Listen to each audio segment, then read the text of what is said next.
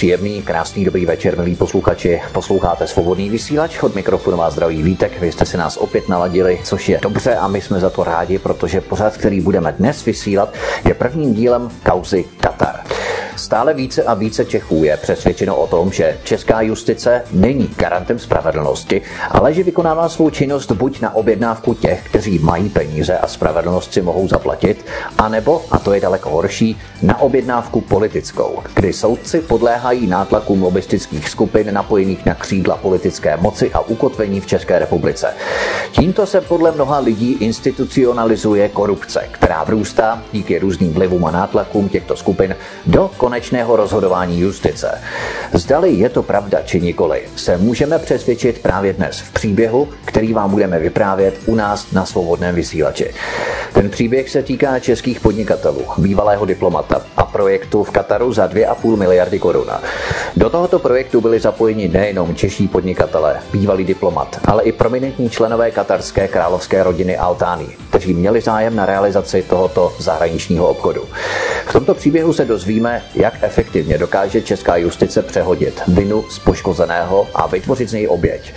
Odsouzený a vsazený do vězení je nakonec ten poškozený, zatímco pachatel se bezstarostně směje na svobodě a užívá si plody nezasloužené dobré pověsti.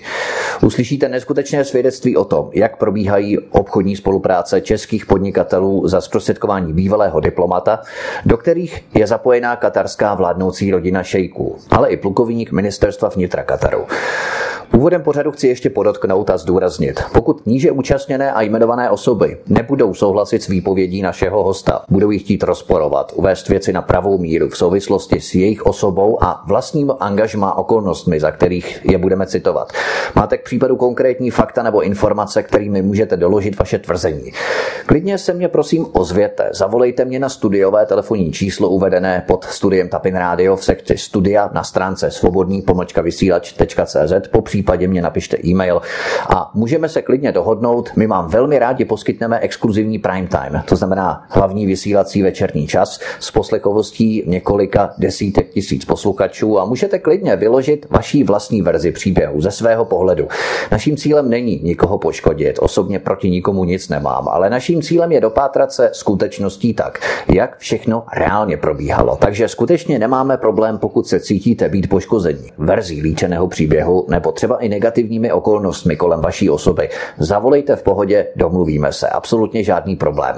Rozhodně je to lepší, než si honit triko kdesi na soudech a podávat trestní oznámení, honit se několik let po soudech a za dva, tři roky nebude nikdo vědět, o co tehdy vůbec šlo. Zatímco takto bude kauza ještě v živé paměti lidí. Jednoduše nabízíme férový přístup na bázi dohody.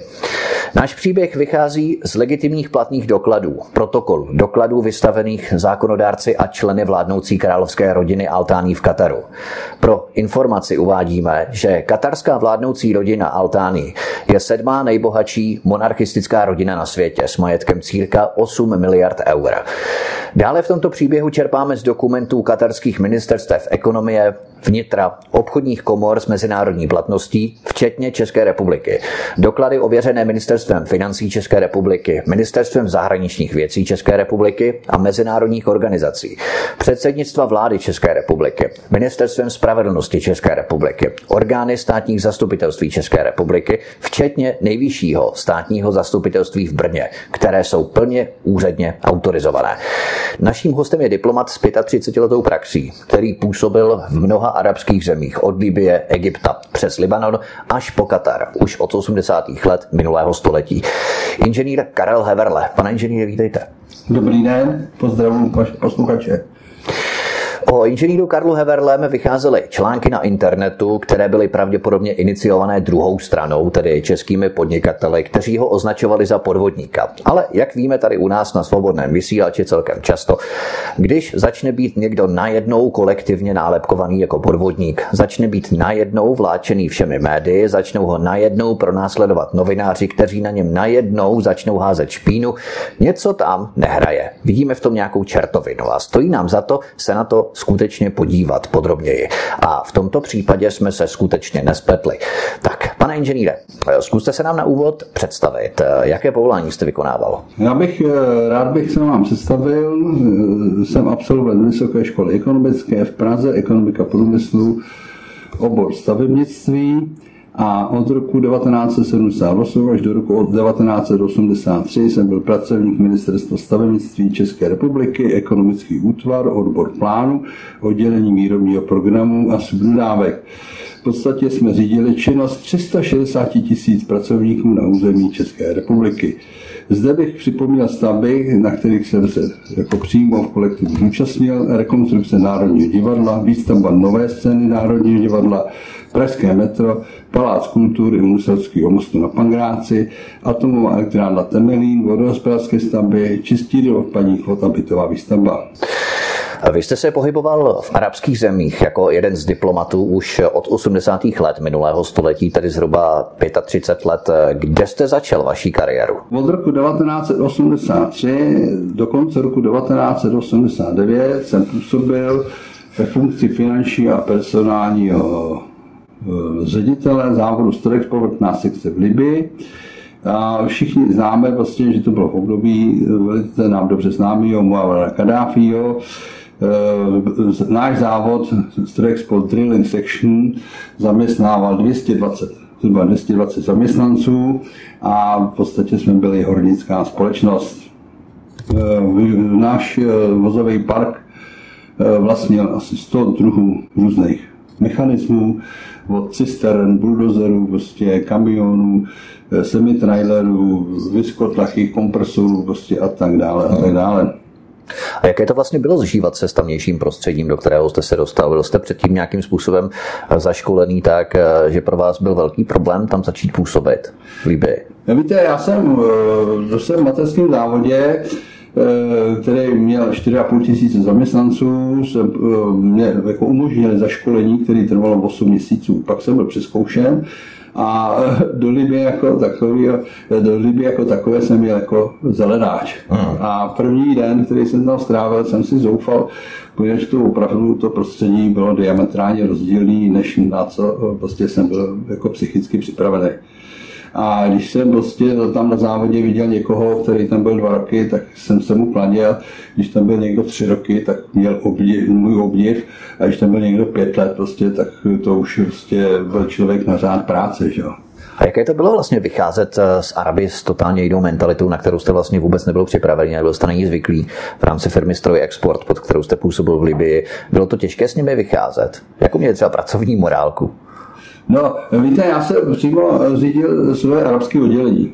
V arabském oddělení byli palestinci, libijci, egyptěni a já jsem jim v podstatě musel zadávat úkoly a oni prostě vždycky ne vždy eh, jednali se mnou fair play, prostě já jsem to do úkoly, jeli do, ne do nejbližší kavárny, prostě tam si prostě dali kávičku, prostě rozebrali situaci, přijali na zpátek a hlásili mi věci, které už mě hlásili dva dní předtím. Jo.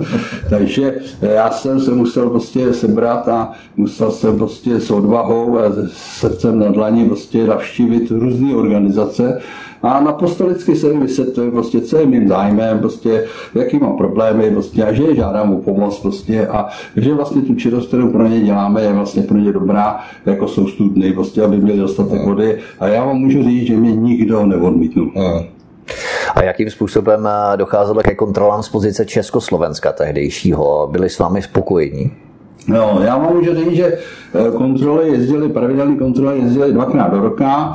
Eh, v týmu bylo asi šest pracovníků a v podstatě prošli eh, každou jednotlivou fakturu. Prošli, prostě, prostě hodnotili ekonomické nákupy, prostě hodnotili i naši efektivitu a měl jsem i mimořádnou jednu návštěvu. A to byla prostě kriminálka, kriminálka z Československa, přijala k nám na závod. Že? My jsme měli totiž jeden pobočný závod, malý závod v Německé spolkové republice, vlastně a ten ekonom nezná situaci, vlastně utratil v kartách, vlastně utratil nějaký finanční hotovosti, vlastně, že pak se vlastně šel udat na policii, že a e, když potom se to vyšetřovalo, tak říkal, a je, vy máte mnohem větší závod, máte v Libii, tak my tam jedeme, že jo.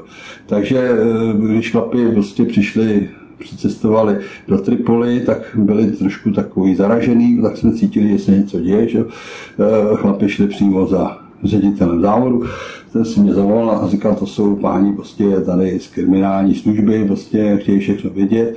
A já říkal, no dobře, prostě ukažte mi pověření mého generálního ředitele, to je v pořádku. Takže všechno jsme mi ukázali, prostě účet na bance, pokladní hotovost, limit pokladní hotovosti, pokladní deník, deník subdodávek, prostě všechno jsme mi ukázali, všechno bylo v pořádku. Že? A tam v podstatě byla taková jednoduchá základní věc, taková neznalost, poněvadž my jsme libýský dináry, jako jich měli víc než nadbytek a oni nebyli volně směnitelný. Že jo? Takže tam byl problém prostě směnit tyto libýské dináry prostě na dolary a ty dolary transferovat. A to jsme mohli pouze na základě obchodních případů. Že jo?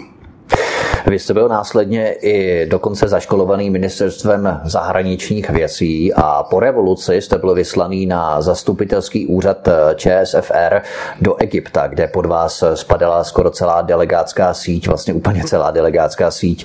V jakém období to bylo? No já bych chtěl říct, že v Libii jsem končil svůj pracovní pobyt po pěti letech, když jsem byl prostě pracovně a duševně vyčerpaný a zajímal jsem se o práci na ministerstvu zahraničních věcí. Do toho přišla revoluce a hned po revoluci tam bylo velký výběrový řízení, já jsem se zúčastnil prostě a, a v podstatě moje žádost byla přijata kladně. E, bylo se mnou počítáno k širším výběru, absolvoval jsem osmiměsíční zaškolování a dílčí zkoušky prostě u jednotlivých odborných pracovníků ministerstva zahraničních věcí, včetně jazykových zkoušek. Po absolvování tohoto osmiměsíčního zaškolení byl závěrečný pohovor, kde mě byla nabídnuta prostě pozice diplomata, finančního a personálního šéfa ambasády v Egyptě. Pro, abych rád posluchače informoval v tom smyslu, že Egypt byla druhá největší ambasáda na světě, prostě kde žilo v obytné části 400 lidí, prostě byl to obrovský komplex budov. Eh, ještě navíc, abych prostě eh, využil svoji kvalifikaci prostě a podobně, že abych splnil zájmy Československa, tak jsem dohlížel ještě na eh, dá se říct, egyptologickou činnost našich odborníků Karlovy univerzity. Prostě navštěvoval jsem prostě areály výzkumných prací. Prostě, ano, a později, prostě, jak už jste řekl, prostě došlo k tomu, že bylo zrušeno ministerstvo zahraničního obchodu, takže prostě celá delegátská síť, to znamená všichni ředitele afilací, prostě podobnou najednou prostě mi náleželi pravomocně organizačně s tím, že jsem měl stejný stav zaměstnanců, prostě jako když jsem se staral pouze o zájmy ministerstva zahraničních věcí. A ještě bych dodal jednu věc, pak došlo k tomu, že prostě dokonce došlo k rozdělení republiky. Byl Egypt eh, něčím výrazně odlišný od Libie? Eh, já jsem se s egyptskýma občany nebo s, s egyptěnama v Libii už setkal. A v podstatě egyptěni e, jsou velice, velice vzdělaný národ a v Libii pracovali jako bankéři, pracovali v administrativní správě a tak dále. Takže pro mě, já jsem přiletěl ve dvě hodiny ráno, tak v 6 hodin ráno, jsem se hlásil ve lesanci, tak já jsem říkal, prostě já jsem jako doma, já jsem jako ryba ve vodě. Hmm. Fajn. Takže po vaší epizodě v rámci Egypta eh, jste v jako další třetí arabské zemi působil v Libanonu jako finanční a personální šéf zastupitelského úřadu České republiky. Tam jste byl vyslaný ne dlouho a od kdy vlastně? Já jsem v podstatě v Egyptě byl tři roky a dostal jsem dispozici od svého finančního ředitele. Z Prahy jsem dostal, vlastně, abych se přemístil, akutně, abych se přemístil do Libanonu, že v podstatě tam nebyly, nebyla vypořádána budova bývalého obchodního oddělení, která byla v konzervaci, e, nebyl tam provedeno rozdělení Československa na Českou republiku a Slovensko. Eh, úřad pracoval v nouzovém stavu v pronaté budově, poněvadž původní budova, která byla vlastnictví státu, dostala plný zásah. Takže my jsme byli v pronajaté budově a všichni vědí, prostě, že prostě proud nešel 24 hodin denně, žili jsme na generátorech, prostě žili jsme v velice provizorních podmínkách, voda taky netekla pravidelně, prostě, takže pro mě to byl spíš takový e, pracovní šok, dá se říct, z komfortu jsem šel do prostředí, prostě, který bylo uh, velice náročný. To možná nebylo ani za odměnu, jako spíš za trest, ne, ten Libanon? No tak on původně byl za odměnu, ale když skončila válka podobně, když všechno bylo rozbitý, tak to bylo spíš za trest, jo. A tam jste vydrželi jak dlouho? Tam se vám líbilo, nebo jste preferoval třeba nějaké jiné země z arabského světa? No, Libanon jako takové, já jsem se potom velice oblíbil. Eh, Libanonci jsou, posluchači to znají, tu historii, jsou potomci Feničanů, uh-huh. takže mají úplně jiný přístup prostě eh, jako eh, ke způsobu života a podobně. Ten jsem si oblíbil, dokonce je velice, velice příjemná i kuchaň, kuch, libanonská kuchyň. Já jsem, když jsem přijel z Egypta, tak jsem měl krabičky multivitaminů po kapsách a budil jsem šok v restauracích, kde tam normálně konzumovali syrovou zeleninu, prostě syrový maso a já jsem prostě jedl multivitamíny, že Takže asi takový to byl diametrální rozdíl. Já jsem v Libanonu prostě na mě se obrátil ministerstvo zahraničních věcí, když jsme měli budovu, do které jsme se chtěli nastěhovat, ale nebyla provozu schopná, takže jsem tam jako předvoj ambasády prostě na Bábu jsem tam zajel, tuto budovu jsem musel zprovoznit a v podstatě šlo o malou generální rekonstrukci celé budovy v hodnotě asi 45 milionů korun. Tuto rekonstrukci prostě jsem prováděl s vybranou dodavatelskou firmou, která vybrala ministerstvo zahraničních věcí a e, v podstatě jsme legalizovali tuto budovu a následně potom se tam vlastně nastěhoval celý úřad. Vy jste se v Libanonu pohybovali i v částech, ve kterých působil Hezbalah, což je teroristická organizace, která působí v Libanonu a v podstatě v určitých částech paralelně působí možná i více než libanonská vláda, pokud to takto je. Jakým způsobem jste se pohyboval v těchto oblastech? Byly ty okolnosti velmi dramatické? Eh, víte, my jsme měli takový zajímavý problém. Eh, v Libanonu, Beirutu, my jsme na ambasádě měli dvě auta, ty dvě diplomatické auta a tyto dvě diplomatické auta si střídal konzul, velvyslanec, eh, obchodní rada, vlastně i já. Že? A v podstatě jsme byli nervózní z té situace, že třeba konzul měl jiný úkoly a pohyboval se v oblastech, prostě, kde si to auto třeba zapamatovali. Že? A vlastně, že potom hned poté za tři hodiny v něm jel rada, prostě, takže prostě jel někam jinam a ty lidi už si zapamatovali, ano, to auto bylo tam a mohlo se eh, i očekávat nějaký i útoky prostě na tu osobu, která prostě užívala to auto. Právě bylo taky rozhodnuto a to bylo takový velice kuriozní že, že jsem měl jet pro nové další auto až do Teheránu, do Iránu, kde jsem auto přeznal, přeznal jsem Volkswagen Passata, že, a po vlastní ose jsem jel přes Irán, přes celý Kurdistán, přes celou Syrii, prostě jsem jel až do Bejrutu, že? Cesta trvala pět dní, byla to cesta velice náročná, prostě, že? a za tu dobu se mě nic nestalo, že? takže já jsem se pohyboval v prostoru celého Libanonu a neměl jsem v sebe menší problémy, že by mě někdo napadal, že by mě šikanoval, prostě, že by na mě nějak negativně reagoval. Ono je to velmi zásadní splynout právě s tou společností, aby tam nesvítila taková ta červená varovná kontrolka. Pozor, je to cizinec. To znamená, vy jste za ta dlouhá léta od Libie přes Egypt už nasáli jak si tu kulturu a byl jste schopný splynout právě s tou kulturou tak, abyste jak si zapadl do toho standardního společenského rázu klimatu té společnosti. Ale jak to bylo s tím Hezbáhem, mě to zajímá. Byly tam ty podmínky nějak výrazně jiné než na té oficiální bázi v rámci působení ambasády v Libanonu? Známe v podstatě eh, všichni nebo posluchači vědí, prostě, že Libanon, pohraniční části k Izraeli, prostě je oblast, je určitý území, který spravuje Hezbalah. Jo a vojenská složka, tam nefunguje libanonská armáda. Že jo? No. Takže já jsem se v tomto území prostě nepohyboval. Jo? Já jsem se pohyboval eh, v normálních vlastně vesnicích, v normálním prostoru, Jo, ale Libanon je tím zajímavý, že třeba v rámci křesťanské vesnice na jedné straně máte křes, eh, kostel a na druhé straně máte mešitu. Že? Jestliže hmm. já jsem byl do údolí Byka, prostě se podívat, když jsem měl volno na památky, na Balbek. To je hodně známé proslulé, to údolí Byka. Že? No, takže mě eh, místní Libanonci říkali, my jsme tam v životě nebyli a no, tam nepojedeme, no. my se bojíme. No přesně, Jasně, no, no, no, no. no takže mě opravdu nikdo nic jako tam špatného nedělal. Hmm. Samozřejmě musíte dodržovat určitý, určitý standardy, nesmíte tam jet v noci, nesmíte tam jet extrémní rychlostí, prostě e, nesmíte já nevím, jestliže jste kontrolovaný, tak musíte mít ruce na volantě, musíte si lampičkou posvítit do obličeje, že nesmíte šát pod sedačku nebo, Jasně. nebo počíka, pes, prostě okamžitě by byla asi reakce. Že? Vy jste musel prokázat eh, vaší připravenost pro obchod v arabských zemích před eh, komisemi, nejen co se týče vaší profesionality, ale hlavně morální bezúhonnosti.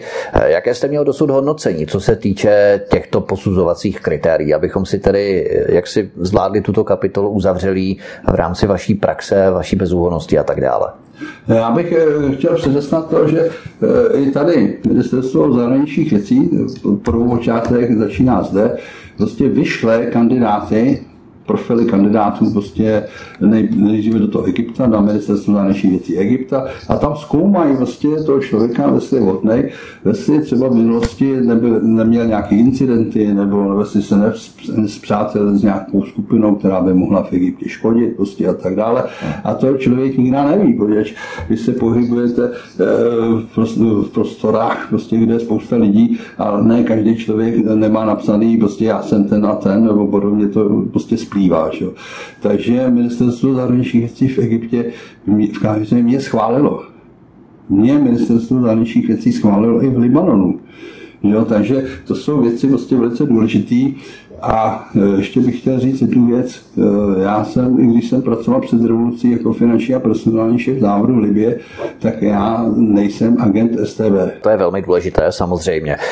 Příběh, o kterém si budeme vyprávět dnes, se týká obchodu ve státě Katar.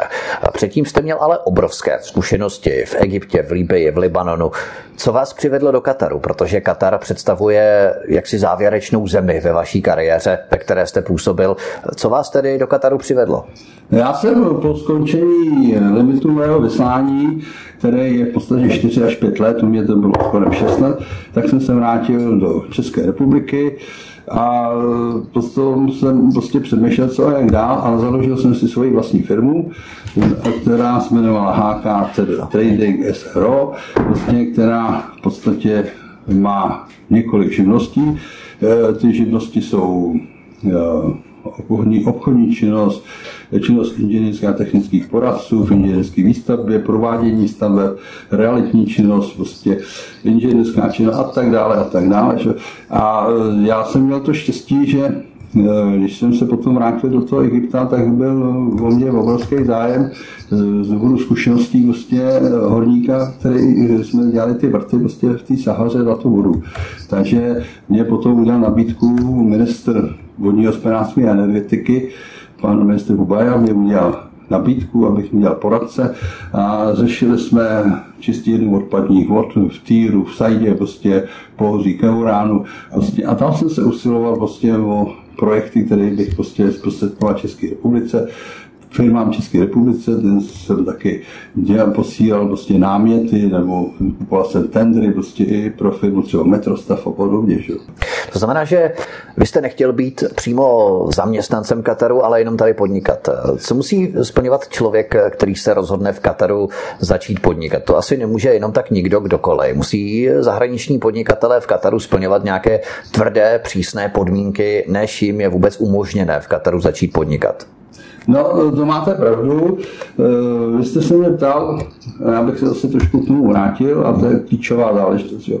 Já jsem křesťan, já jsem byl vždycky křesťan a pohyboval jsem se v muslimských částech eh, velice suverénně, proto, poněvadž, a to jsme tady zapomněli říct, eh, v Libanonu byla válka, že jo, a Izrael prostě udělal útok na 120 mostů, prostě zlikvidoval je a já jsem hned po válce tam přijel prostě a angažoval jsem se k tomu, aby jsme mohli zprovoznit život 1,5 milionového města. Že?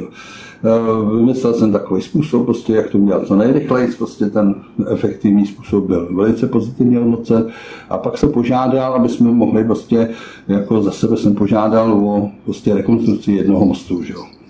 A ta nabídka byla vyslyšená, dostal jsem nabídku rekonstruovat most v Habuši. Je to muslimská, 100% muslimská část. Eh, dá se říct, že byla velice alergická na křesťany A já jsem tam přijel, přijel jsem tam s svým řidičem, že jo, a v podstatě takový prostě habuš, to je něco pro Libance jako pro Čechy lidice.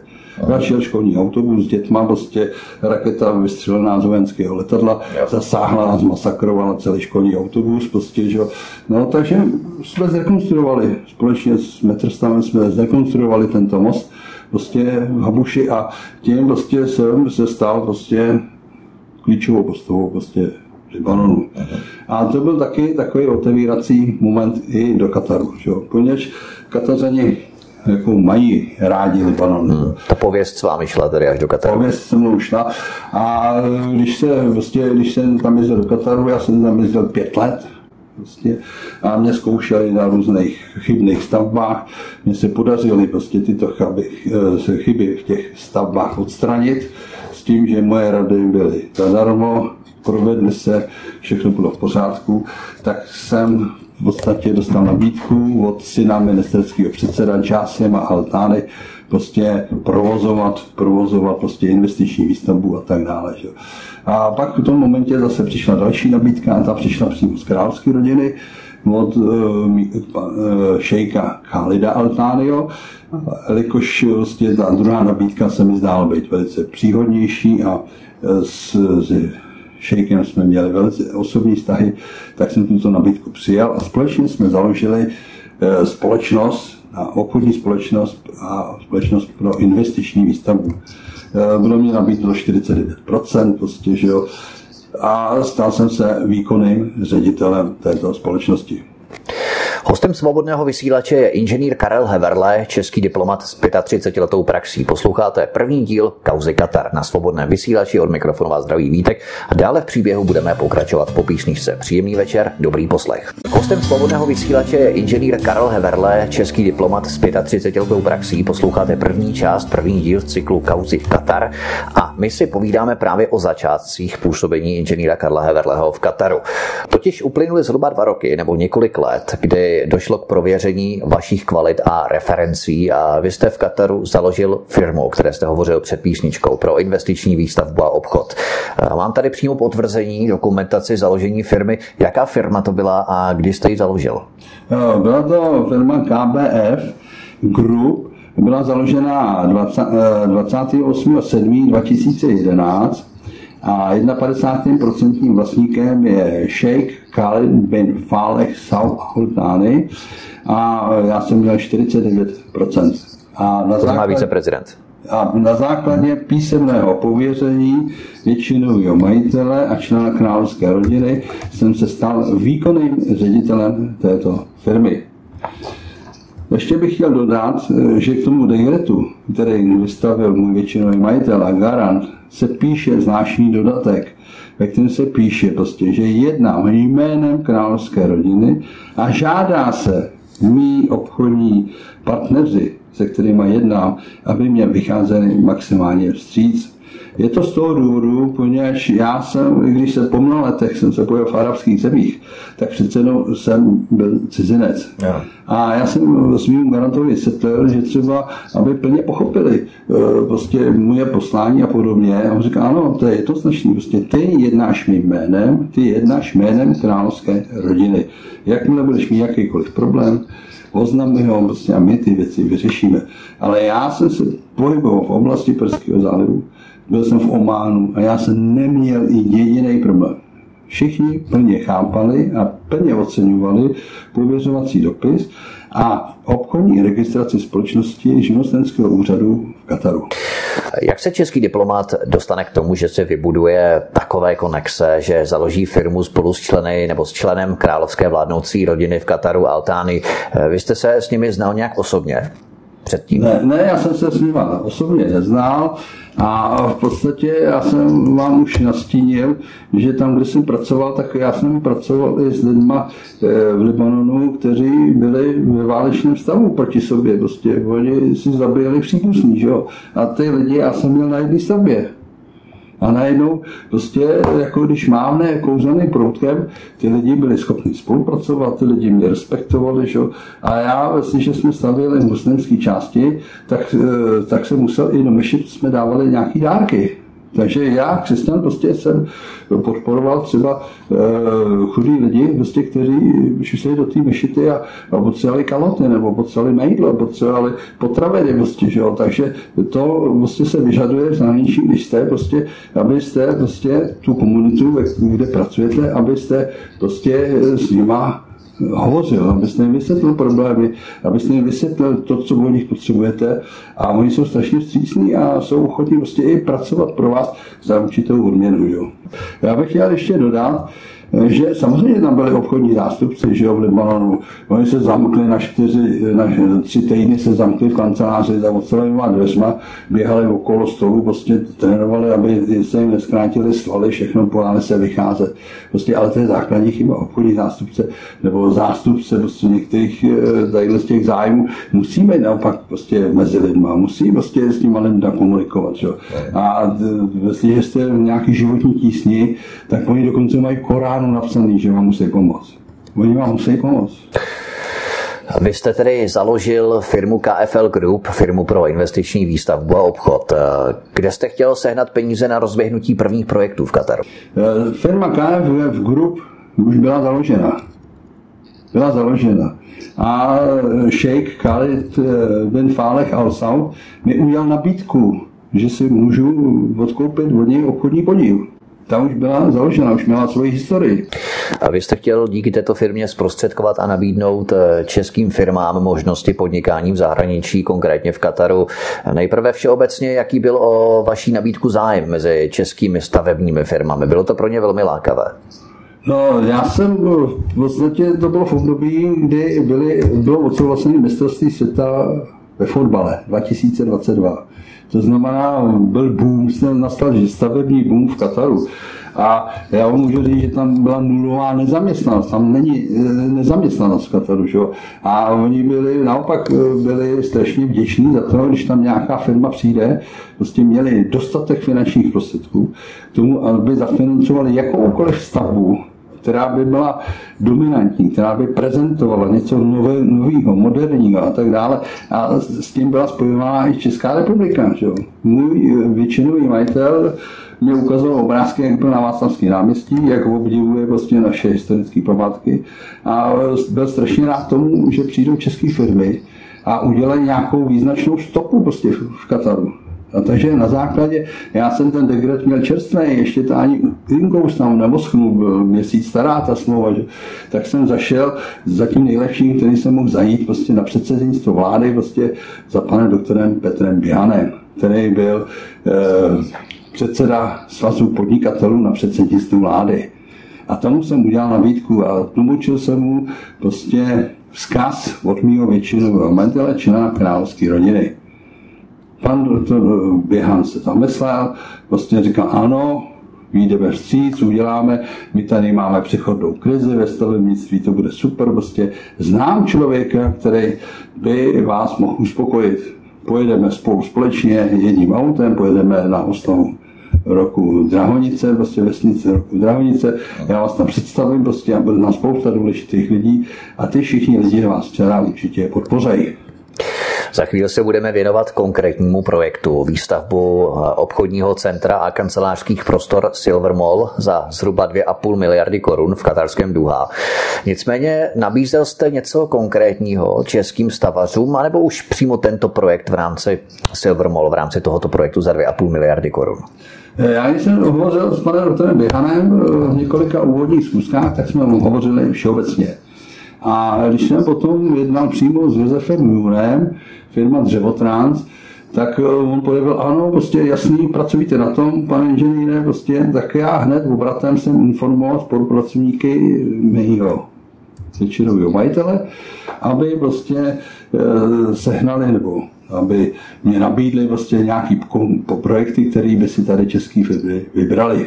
A první uh, odpověď byla, je tady výstavba obchodního centra, prostě uh, Silvermul plus 8 mil, prostě je to pro ministerského předsedu, prostě vy to tam umíte, vy tam máte hezký prostě v České republice, my, jsme takový chtěli, prostě takový model, jako máte u Anděla, takový model, jako máte Arkády, postavte to tady ministerským předsedovi, bude rád.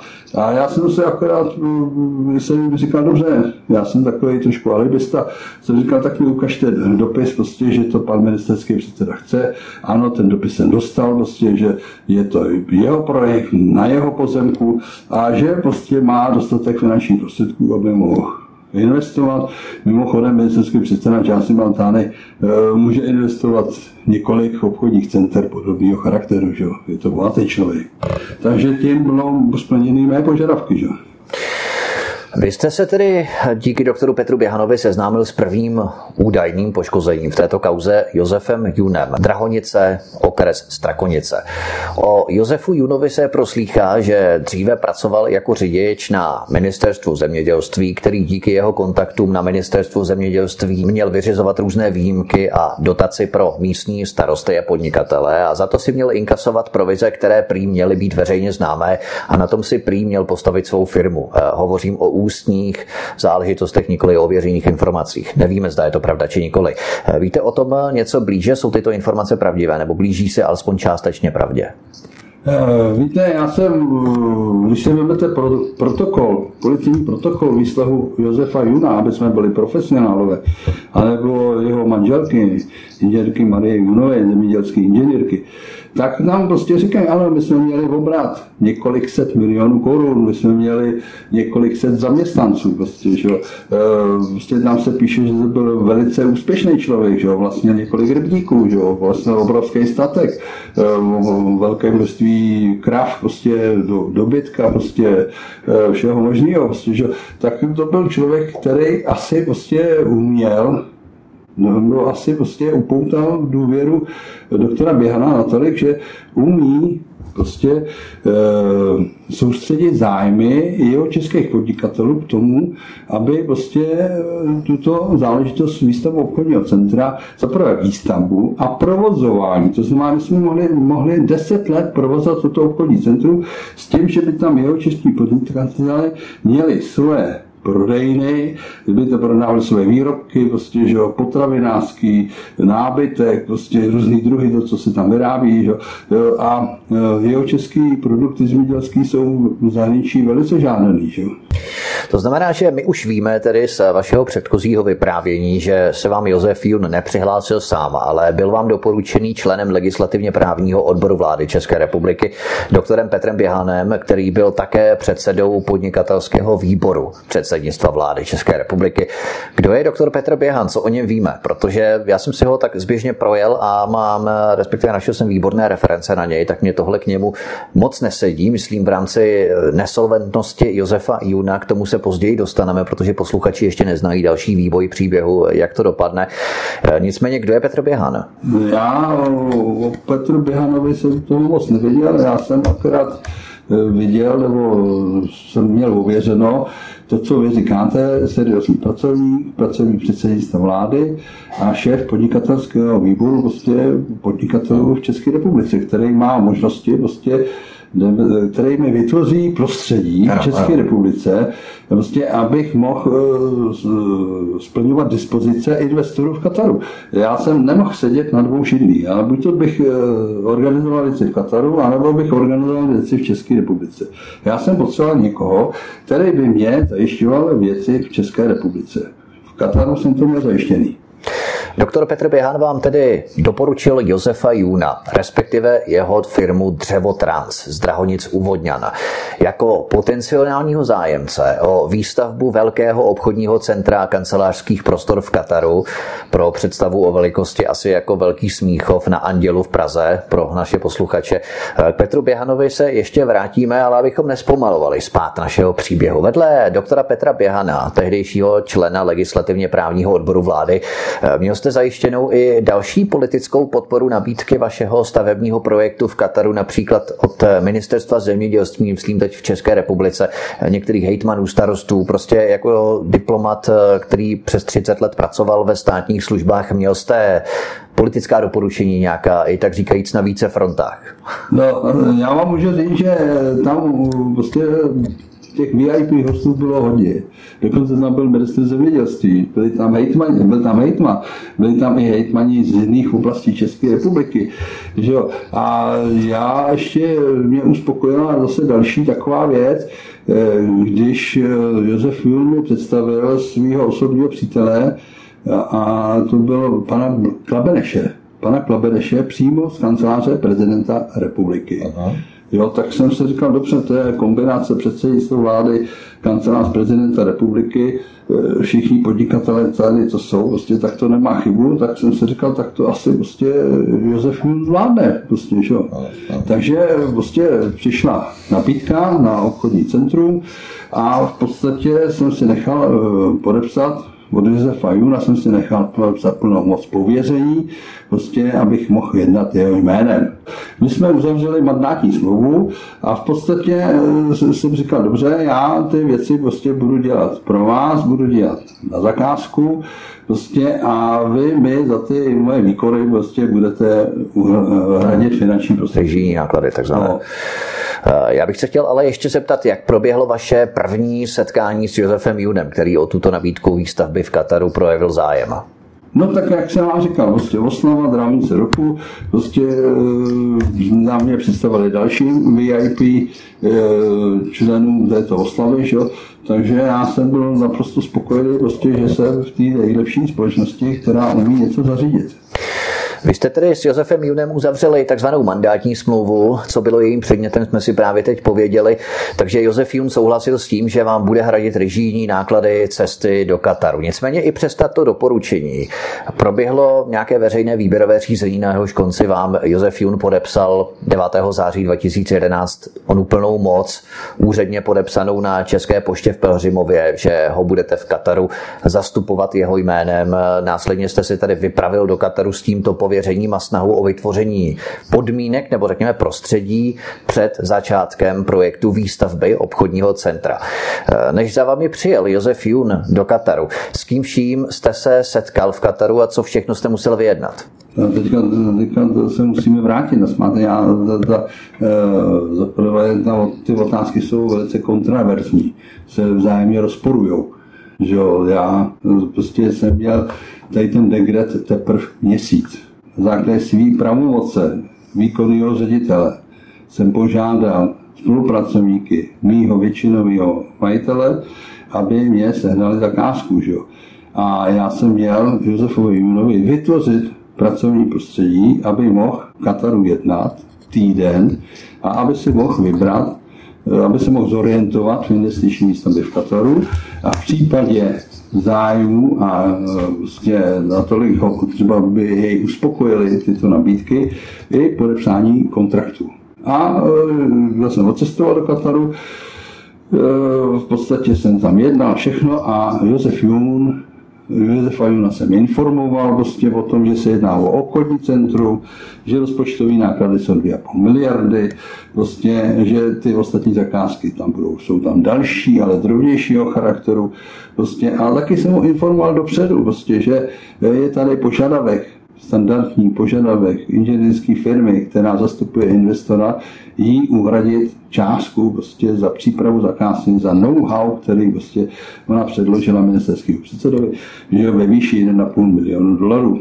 Josef Jun s touto informací souhlasil a řekl, že je naprosto solventní vlastně a že když dopadne všechno tak, jak by dopadnout mělo a když bude spokojený a když se stane generálním dodavatelem zhotovitelem, tak nemá problém tuto částku vyplatit.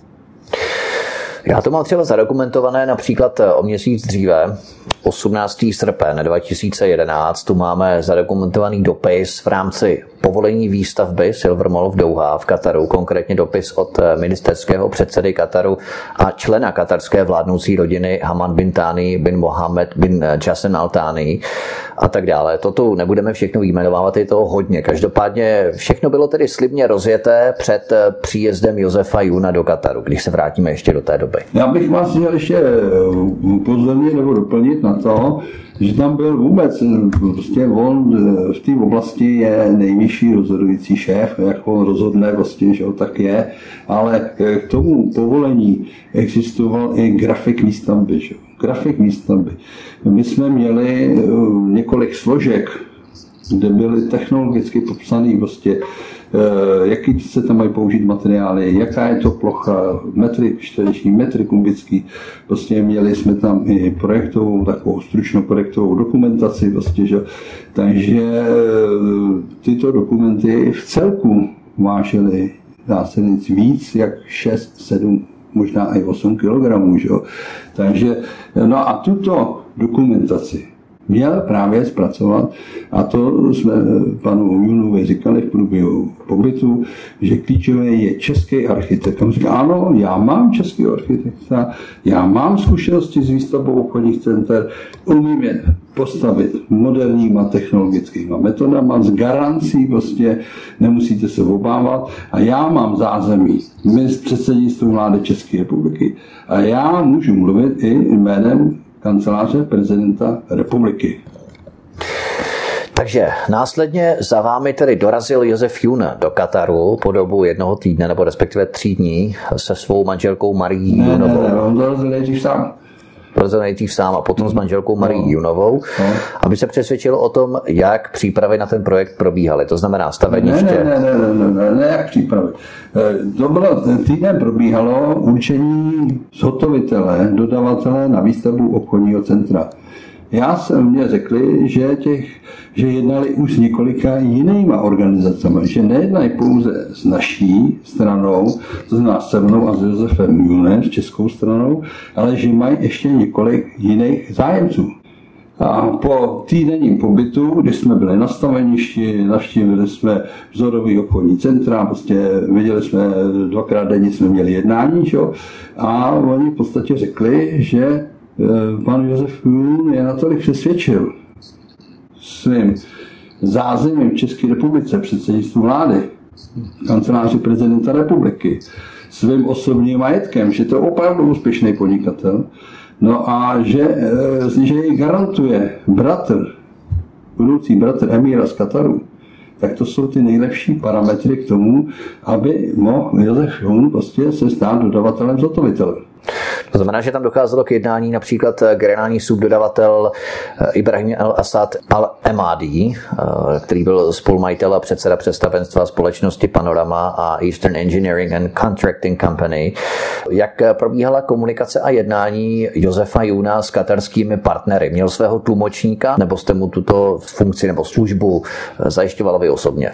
No, víte, zájem o výstavu pro ministerského předsedu a pro členů královských rodin je prioritní. A jestliže prostě se eh, prosáknou nějaké informace prostě, eh, mimo důvěrný jednání prostě, tak eh, prostě dochází ke komplikacím, poněvadž prostě ostatní jako v podstatě Eh, jako ne žádlej, ale eh, prostě říkají, a proč to nemůže stavit naše firma, když naše firma takhle a proč jste si zrovna vybrali firmu z České republiky? No to jsme si vybrali, ale eh, všechny ty obchodní jednání jsou řízená v důvěrnosti. Právě proto no, nám řídil auto sekretář mýho většinového majitele, sekretář pan Kývan. Pan Kývan denně dával zprávy mýmu většinovému majiteli, Prostě ať eh, bez mýho vědomí, s mým souhlasem, bez mýho souhlasu, automaticky nezávisle na mým vědomí mu podával zprávy, takže můj většinový majitel měl objektivní zprávy o tom, jak probíhá týdenní pobyt Josefa Juna v Kataru. Eh, já jsem, my jsme už, jakož ten celá ta administrativa už začala pracovat. To znamená, my jsme prezentovali, že máme zázemí v Kataru, že máme už jsme si nasmluvali i nějaký subdodavatele. My jsme si nasmluvali i generálního subdodavatele, eh, jak vy jste říkal, v budově pana Ibrahima, že jo. To byl Jordánec, velice solidní podnikatel, prostě nejlepší referenci, že jo. Takže, aby nenastala chyba, že by tam přišel cizinec a že aby na nějaký maličkosti prostě neudělal chybu nebo podobně, tak my jsme šli na 300% jistotu, že jo. My jsme šli na 300% jistotu, prostě, že e, tu stavbu zahájíme, prostě budeme stavět, dokončíme včas požadované kvalitě, prostě a my jsme věděli, my jsme věděli, že se to netýká čtyř tesařů, který nám Josef Jun nabízel. Prostě i Josef Jun potom v rámci soudního jednání přiznal, že ví, že se to jedná inženýrů, který by tam poslal, prostě, který byli koordinovali činnost subdodavatelů, které by byly na území Kataru. A speciální dodávky by byly z České republiky. Speciální dodávky. Že? Právě proto se měla vytvořit kancelář v České republice a měla se vytvořit v Praze. Jo, ale bohužel prostě e, došlo k tomu, že e, sice Josef si ten kontrakt odvez, podepsaný, ratifikovaný platbou 1,5 milionu dolarů. Yeah. Jestliže někdo podepíše kontrakt a ještě ho ratifikuje, že tam dá prostě zálohu prostě a tak dále, tak to všichni berou, že to je neodvolatelný akt. Takže po odjezdu z Katru byl Josef Jun spokojený s průběhem příprav projektu. Ano, on byl velice spokojený. Já jsem s ním hovořil a ty lidi, kteří se zúčastnili našeho týdenního pracovního pobytu, prostě tak jsem vysvětlil, ten pracoval to, dělal to za své vlastní prostředky, ten taky, prostě já, co jsem od něj dostal, těch 80 tisíc korun na cestu, prostě jsem nemohl platit všechny, všechny nálohy, výlohy, prostě. Říká, ano, jasný, chápu, prostě eh, vystav si fakturu, prostě 450 tisíc korun a odměň ty lidi, prostě, kteří mě udělali radost, kteří mi vytvořili podnikatelský zázemí za účelem mého podnikatelského zisku. Tak hovoříme tedy o 9. září 2011 a Josef Jur potom následně podepsal konečnou smlouvu 14. září 2011. Než si prozradíme obsah této smlouvy, tak eh, rozuměl Josef Jun závazkům vyplývajících z této smlouvy, protože on tvrdil, že byla smlouva obecná, žádné konkrétní závazky ze smlouvy pro něj nevyplývaly. Tak eh, jak to bylo vlastně? Víte, pane redaktore, eh, já jsem mu překládal, my jsme seděli na pokoji a já jsem mu překládal prostě eh, větu po větě. A dokonce v té smlouvě prostě byly i sankční, sankční prostě za prodlení a podobně procenta, promile prostě a tak dále. Že? A já ze zásady prostě v podnikání nemám rád sankce. Nemám rád finanční sankce. Že? No, takže my jsme dva dny dva dny jsme prostě jednali, až jsme ten, tyto články o těch sankcích prostě z té smlouvy vyndali, Aha. s tím, že můj garant je dostatečně seriózní a že si svých závazků vždycky no. prostě dostojí. Takže tam v rámci dohody asi mezi časy Altány a Khalidem Altány došlo k tomu, že došlo vypuštění prostě těch sankcí a já jsem řekl, že mezi seriózníma obchodníkama se finanční sankce v procentech nedávají. Hostem svobodného vysílače je inženýr Karel Heverle, český diplomat s 35 letou praxí. Posloucháte Kauzu Katara. Od mikrofonu vás zdraví Vítek, příjemný poslech. Máme po písničce, vítám vás opět zpátky. Od mikrofonu vás zdraví Vítek, posloucháte svobodný vysílač. Dnešním hostem je inženýr Karel Heverle, český diplomat s 35 letou praxí. Posloucháte Kauzu Katar. K tomu, co jsme povídali nebo o čem jsme hovořili před písničkou, než se vydáme dále v našem příběhu, máte ještě k tomu co dodat? Já bych ještě chtěl dodat tomu jednu důležitou věc, která je v protokolu policie ve výslechu Josefa Juna a Marie Junový, že v podstatě tu smlouvu měli. Tu smlouvu v anglickém a arabském jazyce se nechali přeložit do češtiny. A tam je v podstatě několik článků. Tam důležitý článek je, že všechny rozpory, které by vznikly z realizací projektů, se budou řešit na území Kataru. Pod číslo jedna. A pak je tam psaný, že v případě nějaký, že má oprávněn dodavatel zhotovitel oprávněn žádat změnu této smlouvy. Má žádat změnu, jestliže došlo e, k nějakým novým okolnostem nebo e, prostě z jeho strany k nějakým novinkám ke splnění závazků ze smlouvy, tak e, naopak se vyžadovala jeho komunikace. A on prostě, jeho odezvou bylo, ano, já chci jet do Kataru, do 6 týdnů, to znamená do 6 týdnů, tam byl dokončený termín, ale já tam chci úředně jednat a já jim tam všechno prostě vysvětlím. A chci jet s, s manželkou, která mluví anglicky. K tomu se zápětí dostaneme, protože Josef Jun tedy podepsal smlouvu 14. září 2011, ve které se stal dodavatelem, zhotovitelem výstavby obchodního centra Silver Mall plus 8 vil v Kataru za 2,5 miliardy korun. Jaké povinnosti z této smlouvy vyplývaly pro Josefa Juna jako generálního dodavatele a zhotovitele stavby? Byly v této smlouvě uvedené nějaké konkrétní závazky, které musel Josef Jun splnit do 21. října 2011, co znamená zhruba do pěti týdnů od podpisu této smlouvy 14. září 2011? Ano, tam byly konkrétní závazky, které jsme mu my opakovaně opakovaně jsme mu zdůrazňovali, a to je, že musí vytvořit právní subjekt v Kataru. Musí vytvořit právní subjekt Kataru, dřevotrans Katar, musí si založit účet jakékoliv katarské bance a musí předložit harmonogram postupu prací od českého, od svého architekta, od českého svého architekta. My jsme samozřejmě Josefovi Junovi vysvětlovali, co všechno tyto náležitosti představují, že je potřeba vytvořit nějaký doklady, vlastně, vlastně že má živnostenský oprávnění tady v České republice, e, vlastně, že má vlastně svého nějakého technického zástupce, tak ho tam musí uvíct. Musí prostě i u architekta musí prostě uvíct osobu, musí uvíct prostě jeho diplom, jo, musí být ten diplom předložený do angličtiny, musí být úředně ověřen ministerstvem zahraničních věcí. To jsou všechno věci, které já jsem absolvoval když jsem zakládal, nebo když jsem jako se stal partnerem Šejka Khalida Altánio. Já jsem prostě měl vysokoškolský diplom, šel jsem na ministerstvo školství, tam mi verifikovali, že opravdu vlastně e, ten diplom existuje, že jsem opravdu reálně prostě absolvoval školu, že? a tento doklad mi verifikoval ministerstvo zahraničních věcí, ministerstvo spravedlnosti a v Kataru zastupuje zájmy České republiky, zastupovala anglická ambasáda. Na anglické ambasádě mi to ověřili. Že já jsem, ještě, ještě jsem zapomněl se zmínit, že doklady z České republiky se musel předložit na konfirmaci saudsko-arabské ambasádě v Praze. Takže museli být přeložený v arabštině. A Saudsko-arabská ambasáda v Praze si vyhradila právo, že má svého překladatele, který, který mu věří prostě, a který překládá správně tak, jak má být. Takže to je taková, takový administrativní kolečko, který si musí udělat a v podstatě se dá zvládnout za týden až deset dní. Aha. Týden až deset dní. Aha. On na to měl pět týdnů, šest týdnů. No a já bych ještě, ještě bych chtěl říct, že v Kataru, než jsem založil prostě eh, ten obchodní podíl se šejkem Khalidem Altány, jsem musel absolvovat jednání na obchodní komoře. A já jsem si dokonce vytvořil i pracovní povolení v Kataru ve funkci generálního ředitele.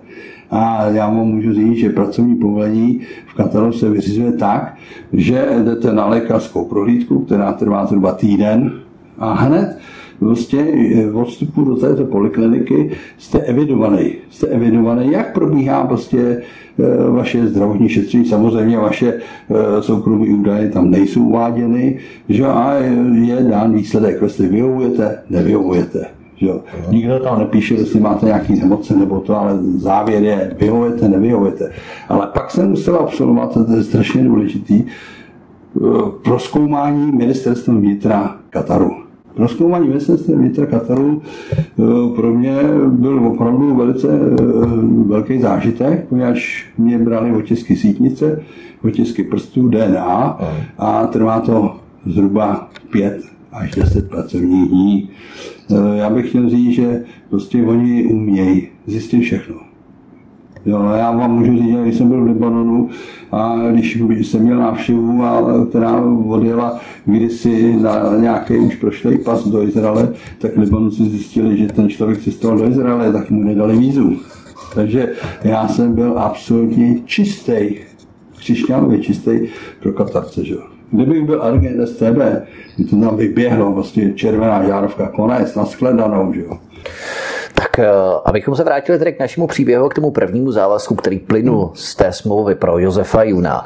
Eh, vysvětlil vám Josef Jun, proč harmonogram stavby nedodal do těch pěti týdnů, když projevil o tuto zakázku takový zájem. Ptám se na to proto, že to dokumentujeme další spolupráci Josefa Jouna se strakonickým, já chtěl říct Dudákem, ale strakonickým architektem Janem Rampichem, který mu měl ten harmonogram stavby dodat, což vyplývá z policejního protokolu výslechu Josefa Juna 16. dubna 2013, tedy necelý měsíc po vašem zatčení. K tomu se také samozřejmě dostaneme v rámci určité architektoniky nebo hierarchie toho našeho příběhu. Proč se tak nestalo? Proč vám tento harmonogram nedodal i za pomoci svého architekta Jana Rampicha? Vysvětlil vám to Josef Juna?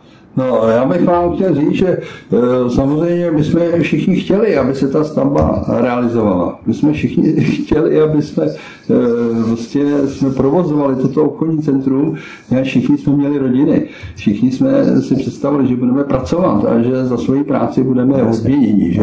Takže prostě, že jsem řekl, prostě pan Moon přijede, přijede s manželkou, tak všichni se snažili. Všichni se snažili, prostě ani se mi nemusel vybízet, prostě automaticky ráno, večer v relacích mi hlásili, setkáte se s tím. My jsme měli hodinový program hodinový program se, jsme se střídali se subdodavateli, prostě s panem Ibrahimem znova na té věži, že? Eh, byli jsme na staveništi, říkali, tady budou ubytovaní experti od Josefa Juna, že? tady budou prostě, tady budou sklady, tady bude, eh, šli jsme do průmyslové zóny, že? tady si můžete dokoupit eh, stroje, zařízení, jestliže třeba ten majitel tam prostě těch závodních strojů slyšel, že to je pro ministerského předsedu, říká, já vám dám stroje a můžete mi zaplatit až několik měsíců poté, že jo, já od vás peníze nechci, až to je pro mě priorita, že jo, já chci tu zakázku spolu s váma. Mm. Takže prostě tam bylo obrovské nadšení, že jo. Mm. No a vlastně paní Minová do protokolu policie republiky e, napsala, že oni vlastně ani neplánovali další cestu, pouze na tři dny tak eh, jako prvotní byla administrativa. Tam vlastně zklamal, zásadně zklamal vlastně při té druhé návštěvě, tam byl pouze tři dny že tam přiletěl jako turista, že neměl žádný doklady sebou. Jo. A my jsme říkali, my prostě to budeme vyřizovat, prostě my chceme, aby se nám dal nějaký doklad, prostě, že jo, tadyhle to. My jsme mu dokonce řekli, co, co stojí, prostě jsou to částky 10 tisíců korun, prostě, že jo, nejsou to žádný enormní prostě finanční náklady, že jo, a prostě odjeli a prostě najednou prostě Josef Jun prostě přestal mít o Katar vůbec zájem. Ještě u smlouvy o dílo Josef Jun se prezentoval jako podnikatel, který umí stavět obchodní centra v požadovaném čase a kvalitě, že jeho firma Dřevotrans z Drahonic u Vodňan je střední velikosti, několik set milionů obrat ročně a tak dále. O tom jsme se bavili. Potvrdil Josef Jun před podpisem této smlouvy svou solventnost opřenou třeba i o nějaké projekty, které v minulosti postavil.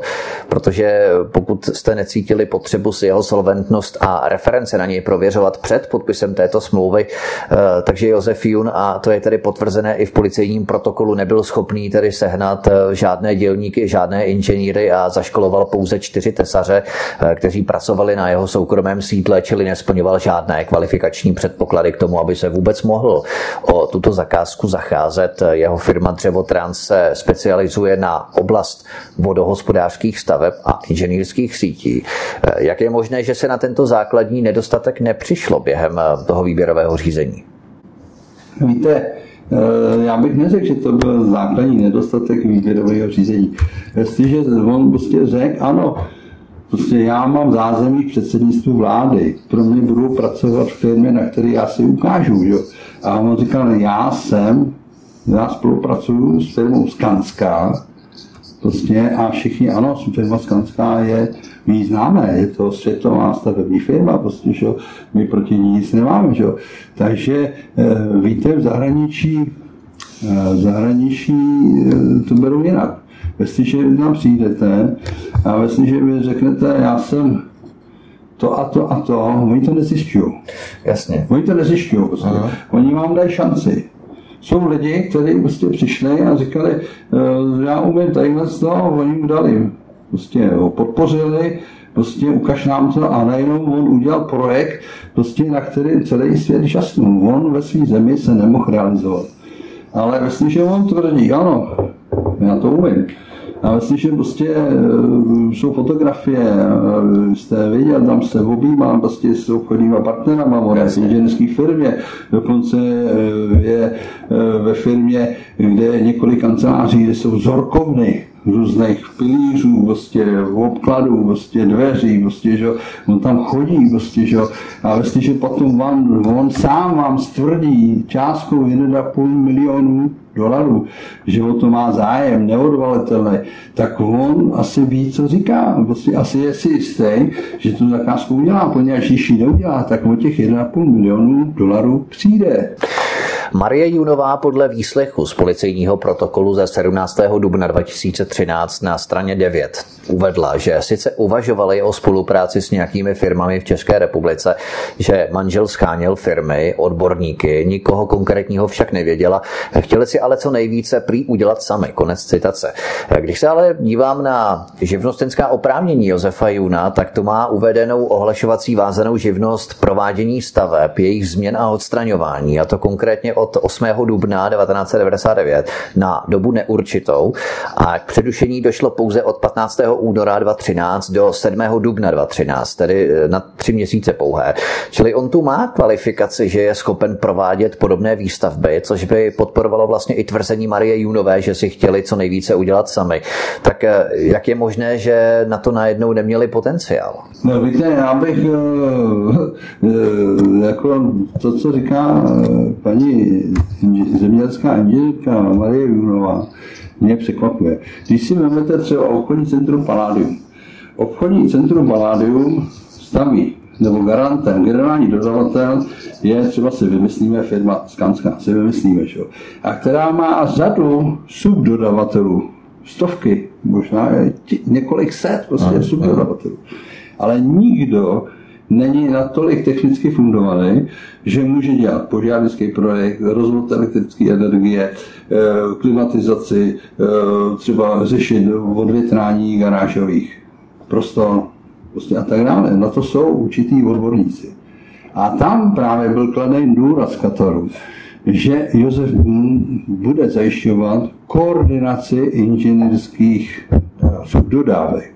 A ty inženýrské subdodávky on měl on se s nima sešel, on jim potvrdil, ano, a on sám došel k názoru, že on potřebuje pouze těch několik inženýrů. A když on neuspěl na té skanský, prostě on tam neuspěl, bo až mu řekli, eh, pane Jun, prostě eh, my máme zakázaný dělat stavby Skanská mimo území České republiky a o zakázkách mimo Českou republiku rozhoduje skanská matka tamhle, prostě v zahraničí, že jo. No tak on, jako, eh, víte, my jsme o tom uvažovali. On, kdyby totiž angažoval svého architekta, který by eh, nahradil technickou, technickou eh, nedostatek, který Josef Jun měl, a kdyby on mu organizoval přímo, kdyby mu dal prostor, aby jeho architekt udělal výběrový řízení na subdodavatele nebo zajištění všech tady těch náležitostí z, z, z zabezpečení výstavby, tak by určitě uspěl architekt. Jo? A tam je zajímavá jedna věc, a je to v protokolu policie. Ano, já jsem tam s Josefem byl, já jsem architektovi řekl základní parametry, taky jsem mu řekl, že očekáme v Kataru, že tam bude mít svého partnera, bude tam mít katarského architekta, že bude tam mít katarský stavební inženýry, prostě, a že od něj očekáváme, prostě, že se zamyslí a že budou společně jako jeden tým vytvářet ten projekt. Že? A on potom jednal sám s Josefem Junem a architekt mu říká, víte, pane mě, to, mě se to líbí, já to chci, ale já si představuji, že byste mi dal 5 milionů korun odměnu, nevím, prostě je tam napsaný 5 milionů korun odměnu, no a vy mi zaplatíte letenku do Kataru. A on to nezaplatil. Víte, činnost architekta, strakonického architekta za 5 milionů korun je velice laciná záležitost architekt si může žádat 50 milionů a každý mu je dá za projekt za 2,5 miliardy. Až on ty peníze tomu Josefovi Junovi tam vydělal. Takže, abychom si to ujasnili, schrnuli tu část a posunuli se dále, Ze smlouvy plynuly tři jasné závazky pro Josefa Juna. Smlouvu tedy podepsal 14. září 2011, závazky měl splnit do 21. října 2011. Za prvé, dodat harmonogram stavby pro investora a pro banku. To nedodal. Za druhé, založit v Kataru právní subjekt. Také nezaložil. A za třetí, založit v místní bance účet v Kataru. To také nezaložil. Možná ještě za čtvrté, vytvořit si v Kataru pracovní povolení. Také nezaložil. To znamená, že tyto čtyři závazky Josef Jun nesplnil. On si byl těchto závazků vědom i, řekněme, verbální formou. Připomínali jste mu tyto jeho povinnosti během těch pěti týdnů, kdy je měl splnit? Dne dokonce protokolu, policejní protokolu výslechu Marie Junový, se píše, prostě, že jsme jí opakovaně, nebo že jsme jim opakovaně prostě tyto povinnosti připomínali. Že? Ale vemte si zase, to není nic výjimečného. K nám do České republiky nemůže někdo přiletět tam na letiště Václava Havla, hodit si ruksak do hotelu, pronajmout si bagr a bagrovat na náměstí republiky a říct si, já si tady postavím garáž. To neexistuje. Všichni podnikatele, kteří jsou v České republice, včetně Josefa Juna, musí mít řádnou registraci. Řádnou registraci. Tady není možný, aby někdo zaměstnával eh, lidi na divoko tam Josef Jun jako dodavatel zhotovitel musel vytvořit eh, právní legitimitu svého podnikání a on musel uzavírat právní smlouvy se subdodavateli, on musel uzavírat pracovní smlouvy s dělníkama, on musel uzavřívat, uzavřít uh, smlouvy s energetickými závody, s, uh, povolení na kanalizaci, prostě uh, po přerušení dodávky třeba kabelů nebo něco takového. To všechno dělá právní subjekt. To nedělá Josef Jun, který tam přijde jako turista, hodí si batoh na postel a řekne, tak já jsem tady, já tady prostě ne. To i v České republice prostě tyto divočiny nejsou.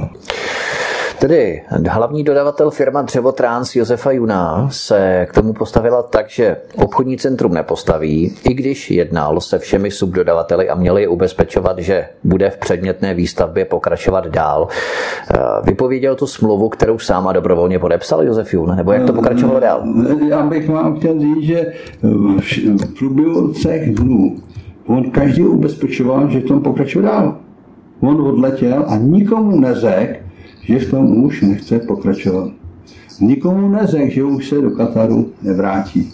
To znamená, že Josef Jun tedy následně už neměl ani zájem do Kataru cestovat, čili uzavřel smlouvu na výstavbu obchodního centra za 2,5 miliardy korun Silver Mall plus 8 Will ze svého podnikatelského účtu v komerční bance pobočky Vodňany odeslal 9. září 2011, abychom to měli tedy přesně zdokumentované, částku 1 453 tisíce dolarů, zhruba 26 milionů korun, na bankovní účet společnosti The Rock Trading and Contracting Company v Duha v Kataru ale následně přestal reagovat. Eh, hovoříme tu o 26 milionech korunách, které Josef Jun poslal 9. září 2011 ze svého podnikatelského účtu společnosti The Rock Trading and Contracting Company v Duhá v Kataru, které prezentovaly jako vlastní finanční prostředky. To ale nebyla tak úplně pravda. Co se zjistilo následným šetřením? Čí to ve skutečnosti byly peníze těchto 26 milionů korun? No, víte, následně se zjistilo, to bylo předmětem i soudních jednání, docela takových zmatečných ze strany Josefa Juna, to já ne, to manželka, že To, my na to nemáme žádný účty, to nám, nám přišlo prostě na účet. Že? A jako, když jsme z toho vydedukovali, že Josef Jun prostě zprostředkoval finanční prostředky z Evropské unie, prostě a jednotlivý obce prostě prová, jim prováděl a když to bylo přes jeho možnosti, tak firma Skanská prováděla určitý stavební výkony. A obce tyto finanční prostředky úvorada stavebních výkonů Skanský a jeho poslal na jeho účet. A on ze svého účtu to měl zaplatit, jako zprostředkovatel to měl zaplatit firmě Skanská.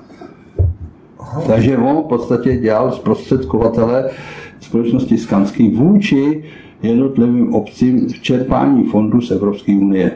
Takže Josef Jun odeslal 9. září 2011 na tento projekt výstavby obchodní centra v Kataru na účet společnosti The Rock Trading and Contracting Company 26 milionů korun, které pocházely od obcí, které byly určené společností Skanska za provedení jejich pracovních výkonů, je to tak? Přesně tak. Takže, abychom tomu opět rozuměli, Josef Jun chtěl tuto zakázku na výstavbu obchodního centra v Kataru za příslušnou provizi dohodit s Kance, je to tak? Ano, my jsme k tomu, této redukci jsme s naším obhájcem došli. Hmm. My jsme ještě, pane redaktore, eh, my jsme ještě šli dál. My jsme ještě šli dál, poněvadž zase v protokolu policie České republiky Marie Junové eh, se jako tam píše, tam se píše, že eh, jednou jsem říkal 300 milionů, pak jsem říkal 400 milionů a 600 milionů a že jsem vlastně podvodník, když nevím přesně kolik. Ale eh, víte, já jsem, eh, já bych byl rád vám prostě vyjádřit seriózní přístup. Jestliže vy předložíte harmonogram stavby, a jestliže vy, až máte měsíční fakturaci, a jestliže máte udělat výkony třeba tisíc kubíků zeminy odbagrovat, máte udělat třeba ukládku betonu prostě za hodnotu třeba 10 milionů dolarů, tak, nebo řeknu 80 milionů korun nebo 50 milionů, to je jedno prostě. Jestliže máte v harmonogramu postaveno, že za měsíc musíte udělat tolik a tolik, tak vám ze stavebního úřadu, z banky a z zástupce investora přijdou a oni vám změřej ten výkon. Jestliže ten výkon uděláte na 90%, dostanete 90% finančních prostředků. Jestliže překročíte tento výkon o 10%, dostanete o 10% víc finančních prostředků. Ale jestliže vy potřebujete na tento výkon třeba 30 milionů korun nebo 100 milionů korun, nemůžete žádat 800 milionů. To každý malý dítě v České republice ví. Ale prostě zájmem Maje Junovi a Josefa Juna bylo si celou zálohu 30% v jedné platbě, aniž by splnili náležitosti v Kataru. No vidíte to, to jsou zajímavé dedukce. A aniž by se splnili náležitosti v České republice a tam se zjistilo, že vůbec nebyli schopni tyto činnosti poskytnout. Jen připomínáme, že inženýrská firma v projektu byla Bern Contracting Company. Eh, projekt výstavby obchodního centra v Kataru za 2,5 miliardy korun totálně tedy selhal. Josef Jun se ukázal být naprostým debaklem. Snažili jste se třeba Josefu Junovi nabídnout třeba nějaké menší zakázky jednoduššího charakteru, které by byl schopný zvládnout, když jste tedy zjistili, že toto asi eh, je nad jeho síly. Třeba nějaké zemní práce, elektrické nebo optické kabely a tak dále a tak dále. My jsme ještě v době, kdy jsme neznali to, že přijde debakl, tak v rámci týdenního pobytu v Kataru každý den jsme měli zkusku nebo jednání s několika stavebními firmama. Že? A tak mu nabízeli, nabízeli mu pan Ibrahim z Jordánska, mu nabízel svého uvěřeného subdodavatele na pokládku elektrických kabelů, optických kabelů. Měl toho stovky kilometrů, stovky kilometrů, že? A on říká, no já potřebuju prostě firmu, já vám dám subdodávku, prostě já vám subdodávku a mě chybí prostě, eh, jak jsou cívky na kabely, prostě ty elektrické odmotávače z těch, no. prostě z těch bubnů, že? Eh, já bych potřeboval prostě techniky, které mě budou měřit izolace, prostě, aby nedošlo k eh, poškození izolace, že? aby jsme to mohli zasypat, prostě kolik mi pošlete lidí, tolik mi pošlete lidí, prostě, že? kolik uděláte peněz, tolik uděláte peněz. Já těch zakázek mám prostě víc, než prostě jsem schopný realizovat. Pak tam byly ještě výstavba VIL, jako můj, archit, můj advokát, eh, doktor Křiženecký, říká, no, tak on by mohl, prostě on by mohl eh, začít třeba těch 8 VIL tam postavit. On tam byl, pozemek byl připravený, že jo, a já tady ve studiu mám, e, prostě poněž těch jak 8 byl se postavil, realizoval a je to velice příjemná záležitost ani o projekt 8 byl neměl zájem. A já vám řeknu, proč neměl zájem. Poněvadž tam byla strašně malá záloha. Tam měla strašně malá záloha, že takže eh, a můžu vám říct, že mohl klidně udělat obrat 800 milionů korun během roku a z toho 30% je 25 milionů, takže eh, krásně by si mu ty vlastně finanční prostředky, který vložil Jasně. do přípravy, na přípravu zakázky obchodního centra, krásně by se mu vrátili a s tím, že jsme požadovali od Josefa Juna pouze dva lidi. Jednoho technického zástupce a jednoho administrativní sílu. Že? Jak náročná je třeba práce vybudovat například 100 km kanalizací? Kolik pracovníků, já nevím, inženýrů, odborníků je na to potřeba? Nebo různé zemní práce, elektrické nebo optické kabely, případně 100 km kanalizace, práce, jak si můžeme vysvětlit z té stavařské úrovně, inženýrů, kteří řídí subdodavatelské firmy, práce mechanismů, dodávky materiálu, hloubení, ukládky kanalizačních potrubí a tak dále. Na to Josefim také nereagoval, nebylo to zájem ani o tyto drobnější zakázky. Víte, pane redaktore, ona drobnější zakázka 600 milionů korun, jo. Ale e, jako tuto kanalizaci, 100 km kanalizace a vodovodu, e, řídí pouze čtyři lidi. Řídí pouze čtyři lidi. Nám není potřeba nic geniálního řešit. Prostě, že? Vy si nasmluváte prostě výkon na rýhy na výkopový práce prostě. A vás nezajímá, jestli, jestli má startery, nebo jestli má olej, jestli má naftu, prostě, prostě on musí splnit svoje, on si to splní, když si to nesplní, prostě, tak mu dáte pokutu, strhnete mu peníze, že jo, prostě a on baguruje prostě o 106. Prostě, že? A pak si nasmluváte firmu, prostě, která udělá pokládku toho potrubí, že? udělá eh, kontrolní šachty. Že? Zase máte subdodavatel. Že? Pak eh, si nasmluváte eh, revizora, Katara, který vám na to vytvoří revizní zprávu, že? A zase bylo revizní zprávě, to zasype a máte, to jsou vlastně čtyři základní subdodávky, jo. No a e, vy, to je důležité, že e, vy dostanete ocenění zemních prací, dostanete ceny potrubí, výstavbu kontrolní šachat, e, dostanete nabídku na revizáka jako jeho výkon, všechno. A k tomu si při, při, jako připočítáte svoji inženýrskou režii, že jo? Inženýrská režie, zpráva, prostě a máte celkovou cenu za dílo. Předložíte to investorovi a investor si řekne, dobře, já to chci čtyřikrát kontrolovat, pětkrát kontrolovat, pět bude pět plateb, nebo tři platby, bude první platba, pak budou další platby, že jo, pak si podržím platbu třeba tři měsíce, abych zjistil, že to opravdu funguje, že pak mám ji zaplatit, jo, a je to jednoduchý, dostanete platbu, přerozdělíte peníze prostě a není co řešit. Jak to tedy pokračovalo dál s Josefem Junem, který i když zaplatil 26 milionů korun, což, jak jsme si vysvětlili a jak vyplynulo i z policijního šetření, byly nebo měly být svěřené peníze obcí a tyto peníze byly skansky za provedení jejich pracovních výkonů, takže to nebyly vlastně nebo neměly být jeho peníze, peníze Josefa Juna, ale peníze z dotací. Ale i když tyto peníze zaplatil, potom přestal reagovat, přestal se naprosto zajímat o tuto zakázku, jak to pokračovalo dál, došlo tam prý i k nějakým fyzickým výhruškám na vaší adresu ze strany Josefa Juna na veřejných prostorách. Můžete to rozvést? Můžete to potvrdit? No, tak já jsem měl zájem s Josefem Junem, prostě poněč eh, jako ta, s touto situací jsem se v životě nesetkal. Eh, nikdo jsme se, prostě ty, který oslovil, jsme se nesetkali. Já jsem měl zájem se s ním setkávat, že jo, a on mi říká, ano, teďka jsem byl u pana Klabeleše prostě na hradě, že jo, jo, a ty to slízneš prostě a tadyhle to a seš hajzl a tadyhle seděli jsme v kavárně, mě tam všichni znali na Praze 5, že jo, pak mě začal pronásledovat po obchodáku, prostě, že mě zbije, že jo, to není žádný řešení. Rozumíte, já, když jsem řídil závod, tak se nám třeba stalo, že se nám něco nepodařilo. Ne vždycky se všechno podaří v čase nebo tak, jak si člověk plánuje. No se to posune, je to trošku jinak, pak je to trošku víc. Jo. Prostě a já vám můžu říct, že vždycky, ať už to byl muslim, ať už to byl kdokoliv, je, jak vy říkáte, prostě eh, z těch oblastí, kde byl Hezbalách, nebo tady to, vždycky přišli a vždycky jsme to řešili a vždycky jsme se domluvili, že? No a tady bylo otázkou to, že to pořád běželo dál, prostě, že on zaprvé, eh, já jsem neměl pravomoc vyhlásit, prostě, že on nemá zájem. Tím bych Josefa Juna poškodil. Já se neměl pravomoce žádat vrácení 1,5 milionu dolarů.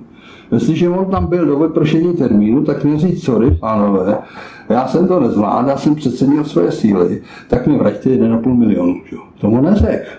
On taky neřekl, že to ukončuje. Že? Mě neukončil plnomoc pověření. Mě neukončil mandátní smlouvu. Mě akorát udělal to, že po podpisu smlouvy mě snížil režijní náklady vyplácený na zajištění investice pro něj ve výši 35 tisíc korun měsíčně. Když moje náklady na telefon stály 15 tisíc. Já jsem nemohl ani cestovat do Kataru. Jo. To je k Josefu Junovi. Vy jste potom pokračoval v Kataru dál samostatně. Získal jste kontrakty, zakázky na výstavbu například 180 vil. Tato exkluzivní práva jste obdržel 2. září 2012, ale o tom si budeme povídat příště, protože dnes jsme probírali tedy větev kauzy, co se týče kauzy Katar ohledně Josefa Juna. Jakým způsobem Josef Jun usiloval o zakázku na výstavbu obchodního centra v Kataru za 2,5 miliardy korun, kterou následně neměl dodržet usiloval o ní, ale přecenil své síly, své schopnosti a ze zakázky sešlo. V příštím pořadu, v příštím díle kauzy Katar se podíváme na další větve této kauzy, protože tato kauza je rozsáhlejší, potom samozřejmě přicházely soudy a k tomu se dostaneme právě v příštím díle a bude to velmi zajímavé. Naším hostem na svobodném vysílači dnes byl inženýr Karel Heverle, český diplomat s 35 letou praxí. Pane inženýre, děkujeme vám a těšíme se na příště. Jo, děkuji moc. Děkuji. Tento i ostatní pořad si, milí posluchači, můžete stáhnout nejenom na stránkách svobodný vysílač.cz, ale můžete si vypravit jen můj YouTubeový kanál v rámci svobodného vysílače. Tento kanál najdete na stránkách youtube.com lomeno c lomeno radio sv studio Tapin Radio. A tady můžete poslouchat také tento příběh kauzy Katar můžete a budeme velmi rádi, když ho budete sdílet na sociální sítě, aby se dostal do povědomí co nejvíce lidí. To by bylo všechno od mikrofonu a zdraví vítek. Přeju vám příjemný večer a příště se s vámi opět těšíme na slyšenou u dalšího dílu Kauzy Katar.